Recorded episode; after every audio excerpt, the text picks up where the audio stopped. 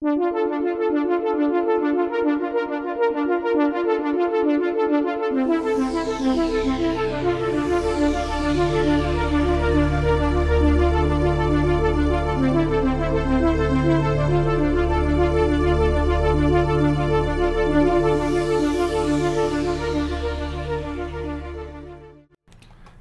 and welcome to the Robert A. Heinlein Book Club. In this episode, I will look at If This Goes On, um, which was published originally in 1940 in Astounding. It was published in two issues of Astounding in, in 1940, and it's since been republished as uh, or in Revolt in 2100, which collects his stories that, that kind of make one novel length story about uh, this theocratic government and the revolt against it. It's part of the Future History series. Um, so, how to look at this? Um, actually, I listened to an audiobook version which was based on the, the later publication, which was expanded. It was kind of fleshed out a little bit.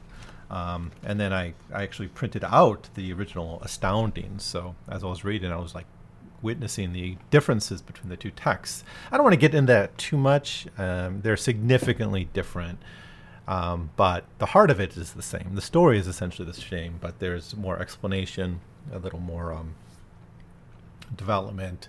Some scenes are a little bit different. That's not a really big deal because what we're going to talk about here is the you know the heart of what the story is. Um, now, thematically, there's parallels to for Us the Living, because in For Us the Living, we saw a discussion of a period of American history in which the U.S. was taken over by a, the Puritans. It was like a Puritan revolt at time, and then there was like a revolution against that, and that's what led to the the revised Constitution that people were enjoying at the time of the novel. That time the novel was taking place, which basically was a libertarian uh, social credit system. But the, the, libertarian part of it was a constitution that basically made it illegal for Congress to pass any laws that interferes with people's personal lives. And that was a response to a Puritan uprising. This is a much more developed um, theocratic government that's being presented here. Now, um, I'm, I mean, I'm kind of not sure how to start here. Um, it's it might take me actually a couple episodes here because it, it really does almost work as a novel and, and it's almost novel length. It's, it's probably almost as long as for us the living. You know if we take the two parts together especially in this expanded version that we see in revolt in 2100 so i'm just going to take it easy and see how it how it goes and how much i have to say about this this novel. Really novella i guess or novel now. That's, that's going to be the case for several works we have coming up. There's a lot of examples in Heinlein's early career of works being kind of reworked and expanded. Uh, obviously, universe, all right, is is expanded into uh, Orphans of the Sky. But basically, this story is all from the point of view. It's it's first person narration by John Lyle, who is a essentially like a army officer in in the center of this theocratic government. So he's raised fully within this. So he internalized its values for the most part, which are just Christian. He can't really see outside of it early on in the story. The capital is New Jerusalem. Um, and he runs into one of these virgins who serves the prophet. And basically, they're, they're that's a harem, more or less. Um, he doesn't really realize that. He's kind of super dumb. Any reader would figure that out right away when you know the the virgins. One her name is Sister Judith talks about. Oh, I'm finally chosen to serve the prophet. Um, now the prophet is just a, a country bumpkin guy, but he became a dictator, and and is running America. That story is not fully explained. We get a little hints of how that came about, but it's um, you know it doesn't matter so much because we're talking about the revolt against it and the people, the, what the rebels were like, what their strategy was, what their thought process was, and and how the system breaks down, I suppose. But um, we all get it through this guy John Lyle, and he starts out we he's not doesn't that intelligent to us because he he he obviously doesn't understand even the world around him because he's working in the capital. He's like a guard in the capital, and he doesn't even know what's going on in the capital. And actually, other people make fun of him. Other characters make fun of him for being so oblivious to that. Um, his kind of religious commitment to the cause, you know. And of course, if you're raised in an area, if you're raised in a in a world, you you often don't second guess. You know, you just assume that's true, right? It's like people who are raised Christian just assume those things are true. They don't really think about it unless they get some exposure from the outside. So if you're in ensconced in this vision, it is like the people in in universe, right? Who don't realize they're on a generation ship because you know th- that knowledge got forgotten, and then all they have around them is their sense perception, right? And all all your sense perceptions reinforce these ideas. Of course, you're going to think a certain way about it. So, um, so anyways, he meets this Judith. I'm of run through the plot really quickly here. He meets this Judith, and she goes to serve the prophet, and she also is kind of too stupid to realize what's involved, and she freaks out, and she finds out she has to sleep with him, and this eventually leads her to seeking out help from John Lyle, and this leads to um, them killing a spy for the prophet. John has to eventually f- flee and save her, and then they, he gets involved with the resistance. That's how he basically gets involved with the resistance is through her interactions, his interactions with um, Sister Judith. Eventually, um, they meet another sister, another one of these members of the harem, Sister Magdalene, who's a member of the resistance. It's called the Cabal uh, the movement, and then he gets recruited by the the movement, and that's most of the first half of the novel, where we see how he gets the first issue, I guess, of the of the publication in Astounding, where he he eventually gets captured himself during. Uh, uh, you know, an attempt to save Judith from her being captured by the by the state. He gets captured. He gets tortured and he is eventually rescued for the cabal. And basically the cabal says like you have to join us now because we've had like two bad military expeditions based on you. Uh, you know we've invested all these resources into you and you're going to have to join. So he did he was really kind of forced into joining the cabal. He's not like an ideological convert. So that's an interesting point of view because we then have to see him become convinced of the rightness of the of the cause he's driven mostly by his love for the sister judith which is the first thing he has to come to terms with is that he loves someone he's forbidden by law, forbidden by his religion, forbidden by everything he's learned. He's forbidden to love her, and even his roommate Jones, who's kind of the in, inside voice of, of kind of reason and moderation within the state, even telling Lyle like you're a bit nuts here. Um, he tells him like, yeah, people are sleeping with the sisters all the time, just not before the, the prophet gets them, but once the prophet's done with them, they're just kind of part of his harem. And, and yeah, they, they, they have all sorts of um, um, relations with the different people in the army or whatever. It's just, it's accepted. It's, it's part of what makes the system work is that flexibility in the system. Um, but he kind of educates Lyle on kind of the stupidity of how seriously he takes these this this religion and these beliefs. But anyways, uh, the second part of the story, um, which I suppose I'll get to a little bit, but I, I think I might wait until another episode to get into this, is more the resistance movement itself. And John eventually becomes like a cor- corporal or a colonel. I mean, I think it's a colonel in the cabal, and he becomes integral in like planning and organizing the resistance. They, they use his military knowledge against the state. He starts out as a spy, and he has to do some, does some spy activities and clandestine stuff, posing as someone else for a while. But he eventually takes a central role in in the revolution.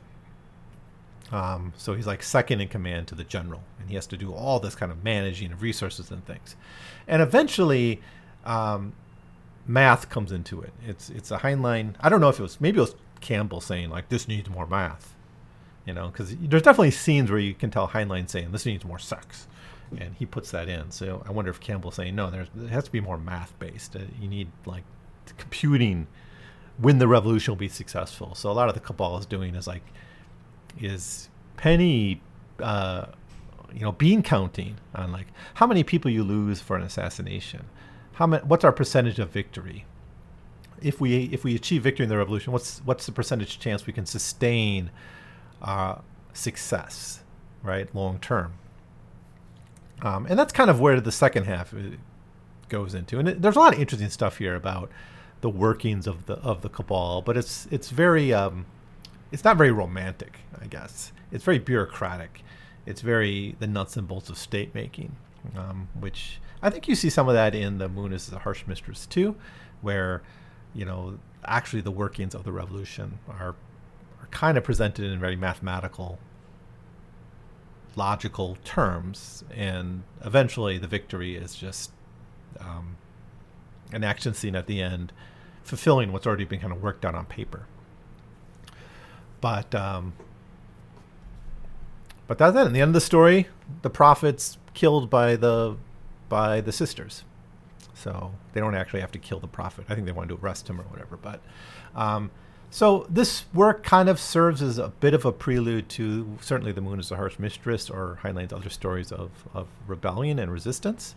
Um, and I think it's maybe most interesting to us as a window into kind of a theocratic government taking over America. If you've read like uh, The Handmaid's Tale, you, you know this is something that people in North America are, have been worried about and concerned about and have, have written about. And in fact, when I was reading this, I thought, wow, Atwood must have like lifted some of these ideas from Heinlein. Or I don't know if she really did or if she admit she did, but you know, it's you know a lot of it's there, right? The, like the sex slavery, just religion justifying a kind of a form of sex slavery, um, uh, in this authoritarian theocratic government. Um, but actually, I think the how it's presented here is a little more interesting than even Atwood presents it because there's a lot more flexibility built into the system here, where it's more about as long as people play their role, like internal belief doesn't matter.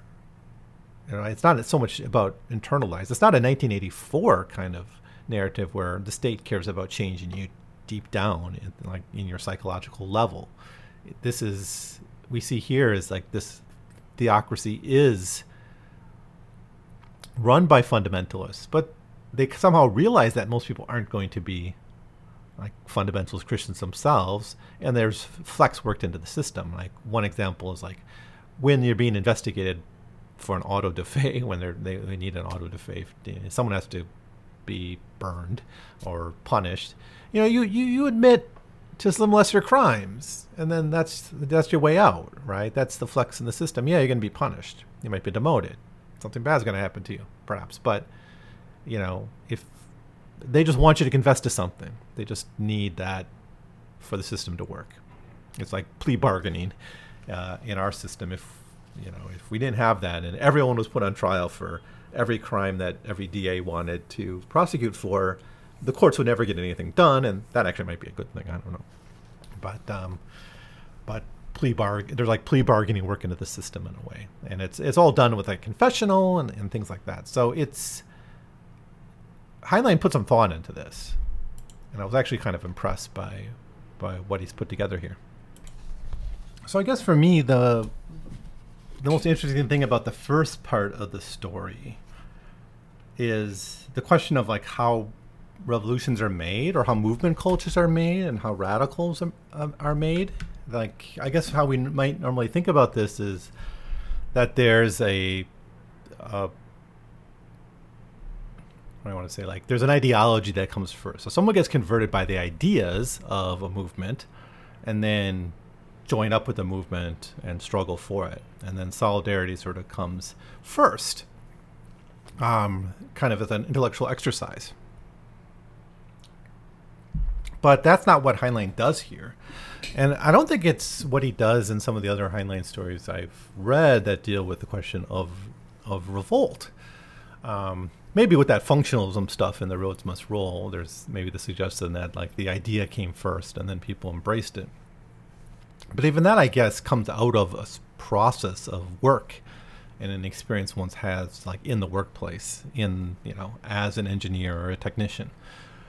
Here, John Lyle's interesting because he is a true believer beginning on. Now, it's he's not the true believer in the sense he's thought much about it. He just is a true believer because that's the world he's in, and that's the the culture around him, and that's just how it is. He can't imagine an alternative, but he's kind of forced in through other events to become part of the movement culture, and solidarity then comes through the struggle, right? Through the activities he's embraced with, through the friendship and the love he has for Sister Judith at first. And then when that's not even possible, eventually in the story, that door closes. That relationship with with Sister Judith is closed because she ends up getting married to someone who's who's more physically available for him, her who's, who's there and can actually support her. Um, so he kind of loses that. But his it's the it's the solidarity with her first that leads to his struggle. And it's only later that he gets exposed to the ideology of the cabal. He's not actually that interested in it at all. That's, like in the whole first half of the story, there's almost no talk about what the cabal's about and what their beliefs are, except they're sort of against the government, against this theocratic government. It's only as we get deeper into the story that we learn about their sexual politics, their views on marriage, their views on psychology, their views on human nature, uh, their strategies, and all of that, right? That's that's the end of the story. So I think that is one very interesting thing about this particular tale. And we're essentially told this explicitly at the beginning of chapter 6. I had joined the Cabal on impulse, more or less, certainly under the stress of my newborn love for Judith and in the excitement of the events that came crowding over me as a result of meeting Judith. I had no time for calm consideration. I had known rationally that to join the Cabal was to cut all my ties with my past life, but I had not realized it emotionally, deep down inside. What would it be like never again to wear the uniform of an officer and a gentleman? I had been proud to walk down the streets or to enter public places, aware my eyes followed, the eyes followed me and admired. End quote. So even there, there's acknowledgement of something he's losing, right? Something he liked about his old old, old existence, but it, it was the love that drives him to the resistance. Now maybe that's not ideal way to recruit but we're just looking at the window of one person. That's not how all people get there. They all get there their own ways but it's not seemingly an ideological revolution that happens first. It's not someone's reading reading a book. You know they're not reading like richard dawkins and then suddenly realize oh the, the great text tells me i must revolt against this theocracy. And it's nothing like that. It's just you live your life and you feel something's wrong and but you continue to live your life. But eventually, when you're brought in a situation where solidarity forces you to act in camaraderie with others, with self-sacrifice, you know, sacrifice oneself for others, that's how the revolution is made, right? And, and I, that's what I like. I kind of like the first half a little bit more than the second half because it is more about this theme of of how one gets into into a movement and the second part is a lot more about the workings of the movement and its philosophy, and it's it's more it's Heinlein being Heinlein in the second half, and this is Heinlein telling a story about a person who's put in a very uncomfortable position, but but has to continue on despite that. Now, I've already talked a little bit about how this the system, the theocracy we have, is has built-in flexibilities in it that that allow it to be sustained, and I think that's true of any dictatorship, any authoritarian system is going to can't like that's my problem. Part of my problem with this idea of totalitarianism in general, right? I think that comes out of the mind of someone like George Orwell or Hannah Arendt. I mean, even in like Nazi Germany or the Soviet Union, you never had total control over every aspect of life. A state can't achieve that. That's just an impossibility to even imagine it. It's it's kind of Cold War propaganda that props up this idea that the Soviet Union was this thing that reached down into the minds of every person. And I think a lot of the scholarship on Soviet history in recent decades has kind of dis- dismembered that conception of what the Soviet Union was. But um, but it's in there in in the DNA of science fiction through people like Orwell. This idea that like, that's what the state's going to do eventually. If you keep expanding state power, eventually it's going to be down in every atom of our being and it's unescapable then. It, it truly is impossible to escape, right?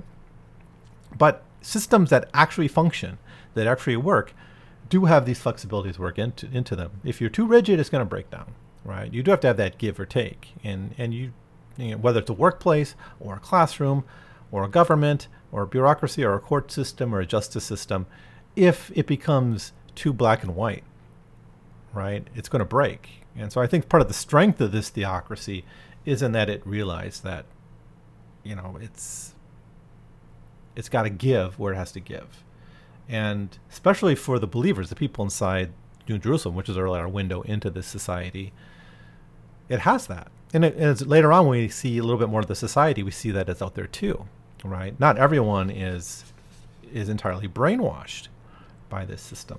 So I, I think that's interesting. Now, as for the society itself, it's it's got the accoutrements of like medievalism. The prophet has uh, like the harem, but they're they're like the sisters, the virgins, um, well, they're virgins and they're, they're, sisters later on, I suppose, um, after they serve him. But but the army is kind of constructed in a in a more like early modern or late medieval kind of way. The uniforms are really like late late late medieval, early modern kind of armored uh, stuff. Um, you have auto da fe's and Inquisition, so I think he's drawing from that period of time in some of the symbolism, right, of what a theocracy could look like in America. And that I'm not sure quite works for me. I think wouldn't it wouldn't you expect more like Americanism? Wouldn't you expect something more like the Puritan village if a theocracy emerged in in the United States? Maybe in that sense Atwood is closer to what it might actually look like in the United States. There's a there's a very European-esque, you know, like a European view of it, like with the armored uniforms and the the use of something like the Inquisition. But that's fine. It's fine. It's um, it's a good story. Um, so in the next episode, I'm going to finish up my thoughts on if this goes on, where I'll talk more about the movement itself, the cabal, and its strategies, and uh, how Lyle kind of works his way up into that institution. Because that's an interesting story too. That's like the second half of his story is how he kind of leaves one institution, and the second one he rises up to become a major leader in the movement, rising to even higher heights. But the the day to day workings of this resistance movement, of state building, of what's going to come later. This question of what's going to come later is explored in a lot of detail. Plus, it's in the second half we get the sexual politics of the novel, which are obviously going to be libertarian and there's a really nice scene where um, where marriage and sexuality are explored. Now, if you've read for uh, for us the living, there's nothing going to be that much that new here, but the fact that he worked it in reminds us that it's very very much on his mind. So um, the sexual politics in the first half are just one of exploitation, I suppose, right? Of the prophet having all the women for himself and kind of a harem that's obviously doesn't tell us much about the broader world or the, what the cabal thinks about sexuality, and we get more of that in the second half. So um, now, I guess one last thing: the title. If this goes on, if what goes on. Um, I don't know where it's in quotes. If this goes on in the title, so I don't know if it's in the story. I don't think it is. So he's referencing something that I was too lazy to look up. But uh, of course, Requiem is referencing literature too. So I'll try to dig this up and, and let you know what I think about it later. But is what is going on in 1940 that he's worried is going to go on and lead to this?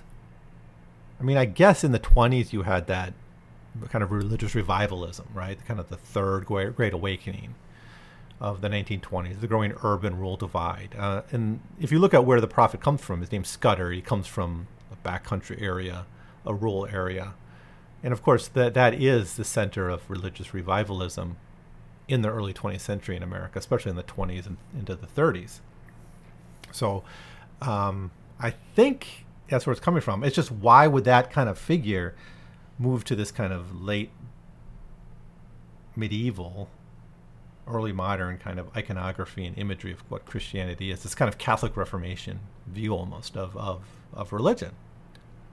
Why don't we get a much more like American Protestant kind of vision?